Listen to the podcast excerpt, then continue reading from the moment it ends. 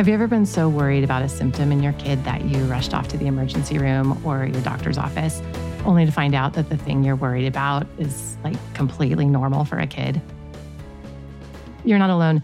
When I was in medical school, I called my pediatrician at 10 o'clock one night because my daughter broke out in hives. And I was like sure that she had anaphylaxis or some horrible allergic reaction, only for him to explain to me that kids often have hives when they're fighting off a virus and it's nothing to worry about. I've known that fear that your child might be going into anaphylaxis and you're just waiting for them to have their lips swell or have trouble breathing. At this point, I've seen hives in kids so many times, I can reassure myself and my patients that it's no big deal. Babies can have true emergencies, but a surprising number of scary looking symptoms in babies only seem dangerous. Symptoms that indicate a serious medical condition in an adult, like high fevers or shaking uncontrollably, can be completely normal in a kid. And it's because babies' physical immaturity, their rapidly changing hormones, these things make their bodies react in ways that you would never see in an older child or an adult. Their bodies are changing so quickly their metabolism, the proportion of their bodies, even the structure of their nervous system is totally different than in a grown human. I'm going to tell you a few of the stories of the most interesting cases of scary but normal symptoms that I've seen in kids. I'm Dr. Wendy Hunter, and I'm the pediatrician next door. I'm that doctor friend you call for practical advice about your kid's health. I mix the science of medicine with the reality of parenting.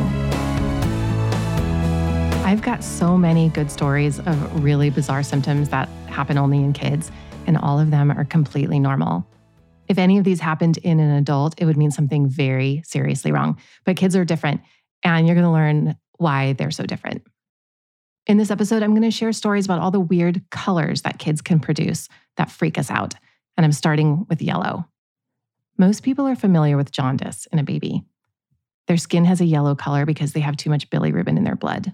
Bilirubin comes from breaking down red blood cells, and the liver gets rid of bilirubin, but it takes a few days for a baby's liver to start working. If the level gets too high, it can cause a neurologic problem. But once the liver starts functioning, the jaundice will go away, and that usually happens in the first week. It's more complicated than that, of course, but for now, you just need to know lots of babies have jaundice, and lots of parents are rightly very worried about it. The patient I have to tell you about was 10 months old and started to turn yellow. It started on her nose, then the palms and soles of her feet started to look yellow, and that's when her parents worried that maybe her jaundice had come back. She had jaundice at birth, and the parents remembered they were told to go back to the doctor immediately if her skin ever became yellow again. They arrived in the emergency department around 9 o'clock at night. Unlike patients that I've seen with jaundice, her eyes weren't yellow. So, jaundice always starts at the head and moves down the body. So, you're always going to see yellow in the eyes before you see it anywhere else. And her skin was more of an orange color than a yellow. So, as soon as I saw this kid, I knew what she had. It's not jaundice, it's called carotenemia, which means carotene in the blood. I don't see this condition as often as you might expect once you hear what causes it. It's common in kiddos who eat a lot of vegetables that are rich in beta carotene. So, for example, a lot of squash, carrots, sweet potatoes, those all have a lot of the orange pigment, carotene, in them. Babies naturally prefer the sweet taste of carotene rich foods like sweet potatoes and carrots. And many foods that aren't orange actually are surprisingly high in beta carotene. For example, you can't see the orange carotene pigment in green vegetables like spinach, asparagus, and broccoli because that really strong chlorophyll pigment covers up the paler orange molecules that are in those plants. I eat a lot of veggies and my skin does not turn orange. The big difference between babies and adults is that they get more carotene because their food is cooked so much. When vegetables are pureed and they're mashed to make baby food, that process breaks down the plant fibers that our teeth aren't able to. So, this processing makes more carotene available to be absorbed by the baby's intestines. There is one teenager I've seen with this condition, and she had anorexia. She was almost exclusively eating carrots and drinking juices. Like the teenager, when a baby has eaten a lot of carotene, the extra is released with your sweat, and the skin absorbs some of this pigment. So that's why the first place you will see the orange color is where the baby has the most sweat glands. So, first in the tip of the nose, then the palms and soles of the feet. The color is going to be more pronounced under artificial light, so you may not see it at home, but your pediatrician may point it out in their fluorescent lit exam room. Now, the important point when should you worry about this?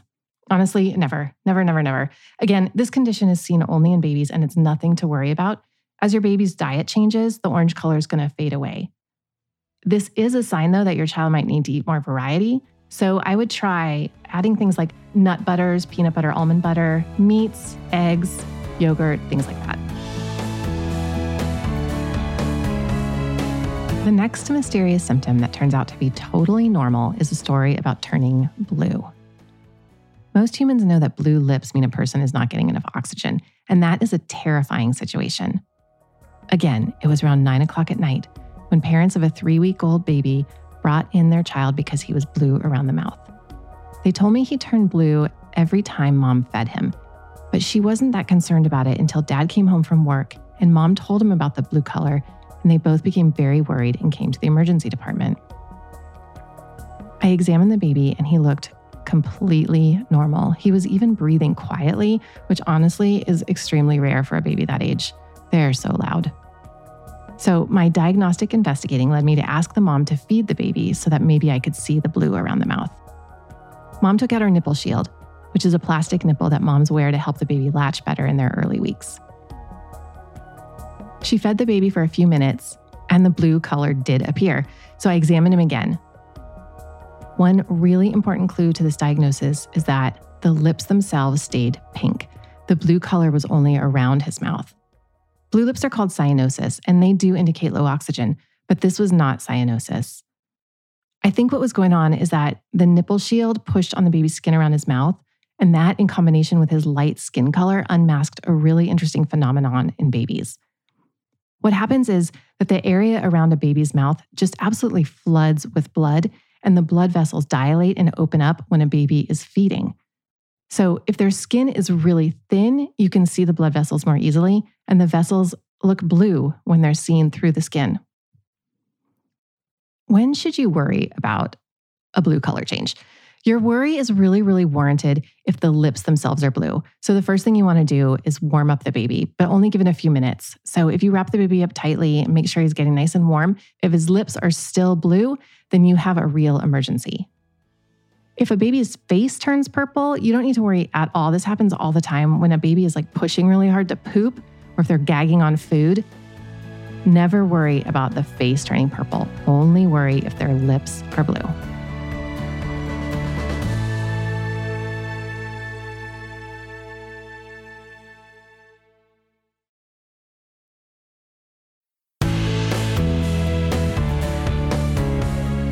Speaking of poop, I've seen countless babies in the emergency department because they couldn't poop. But this episode is about color, so I'm going to tell you the story of a baby with fluorescent green poop. This sweet four month old little girl had normal yellow baby poop ever since she was just a few days old. On the day her parents brought her to the emergency department, she had been a little bit more fussy than usual. And they came in because her last three diapers were frothy and green. The parents were worried that she had a stomach infection, and they were really worried about this because their cousins were visiting out of town. They were like, Did the cousins bring a virus from preschool? Their imagination was just running wild. All day long, the two year old and four year old cousins had been playing in the house while mom was breastfeeding. The only other thing that the mom noticed was that the baby was feeding a lot more often, and she seemed to be really distracted when come off the breast often to watch the little kids playing. Normally, she fed every three hours, but today she was feeding more like every hour and a half. Of course, the parents brought in a diaper for me to look at.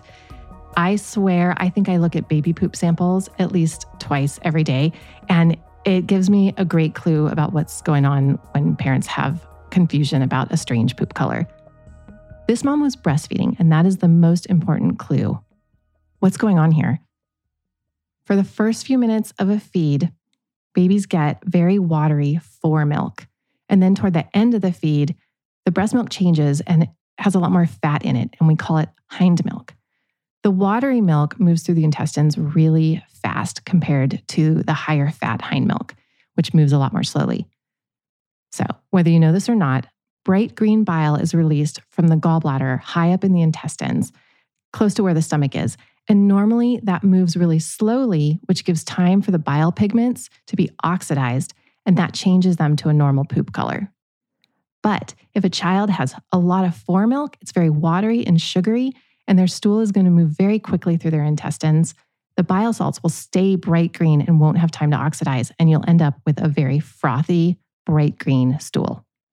When should you worry about the color of poop?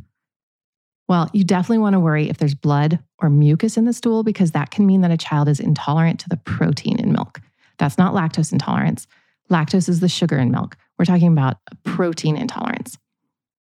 So you don't want to have blood or mucus. But in terms of color, everyone knows I say this all the time all the fall colors are fine. Any color that you would see on a fall leaf, like red, orange, brown, green, even some of those rusty reds, those are all fine colors for poop. What you don't want to see is black, white, and bright red. It's like those bad jokes. What's black and white and red all over? It's a terrible joke, also a terrible poop color. I've covered blue, yellow, and green, and there are so many other stories that I want to share, but this is one of my favorite weird baby things that are completely normal, and it starts with white. The parents of a six week old baby came to the emergency department after their baby woke up one morning with a warm lump in his chest, right under his right nipple. When the dad gently squeezed, a white milky substance came out. So obviously, they were terrified that this kiddo had an infection, and they went straight to the walk in hours at their doctor's office. The doctor they saw was also really concerned about the redness and the white fluid that was draining and sent the family to the emergency room. I saw him in the emergency department, and as I was examining the baby, I very gently examined the chest lump, and breast milk squirted across the table and hit the father in the face. I'm not making this up. The father was quite surprised. Again, this is nothing to worry about, but it's really weird. At least 50% of both normal newborn boys and newborn girls have some amount of breast enlargement, and it can be seen on just one side. About 5% of babies will produce a milk like substance, and it's called witch's milk. This happens because babies are absolutely bathed in mom's hormones. After a baby is born, they have a level of estrogen in their body that very rapidly falls after birth. And when estrogen falls, this signals a milk producing hormone called prolactin you know, prolactin for lactation. And that temporarily increases and causes breast enlargement. And that's exactly what happened in this case. And it explains why the lump enlarged so rapidly. This kid had a very rapid decrease in his estrogen, which signaled prolactin to increase, and that caused the breast enlargement. This usually goes away in the first month, but it can last for up to three months or longer. What's even stranger is that when the maternal hormones in the baby drop, baby girls actually have a little baby period, which can be very alarming. To me, I get really excited and I'm really reassured because if a baby has a little bit of bleeding, it means they have a normal uterus. And that's one less thing that I need to worry about. When should you worry? If the breast appears red or seems tender, or if the baby has a fever, you need to go straight to your pediatrician because there could be an infection. Also, while breast tissue is extremely common in newborns, in both boys and girls, and during puberty, it shouldn't be seen at any other time during development because this can indicate a hormone problem. It's okay to have some breast changes after about age nine in both boys and girls, but anything younger than that is worrisome. As this last story shows, you should never be embarrassed about having a concern because obviously, even physicians can be fooled. These weird things that we see in babies are scary because they mimic things that we know are dangerous or worrisome. I mean, baby poop looks like an intestinal infection, even when it's normal. And the way babies move honestly look like seizures. This episode has only scratched the surface of the weird things that babies do that are a normal part of development. Kids aren't like adults. Their body ratios are different. I mean, a baby can't even reach the top of their own head. I mean, go find a baby and see if they can do it. They spit up all the time, and many babies don't seem to even care. Can you imagine if your friends or your spouse regularly spit up after they ate? It's impossible for parents to know what's normal in these little creatures, and that's why pediatrics is a specialty. So it's fine to worry Feel free to turn to your pediatrician as your best resource to answer your questions about your kids' health, to educate you about their care, and to provide reassurance about those worries. Please send me your stories about symptoms that scared you but were totally normal, and I'll tell you why they happen. For more from the Pediatrician Next Door, find me on the web at pediatriciannextdoorpodcast.com. If you've got a question about the weird things kids do, send an email to hello at pediatriciannextdoorpodcast.com for a chance to hear your voice on the show. I'm Dr. Wendy Hunter, and I'm the pediatrician next door. This show is produced by Redd Rock Music. Make sure to subscribe and leave a review wherever it is you're listening. I'll be back next time with more.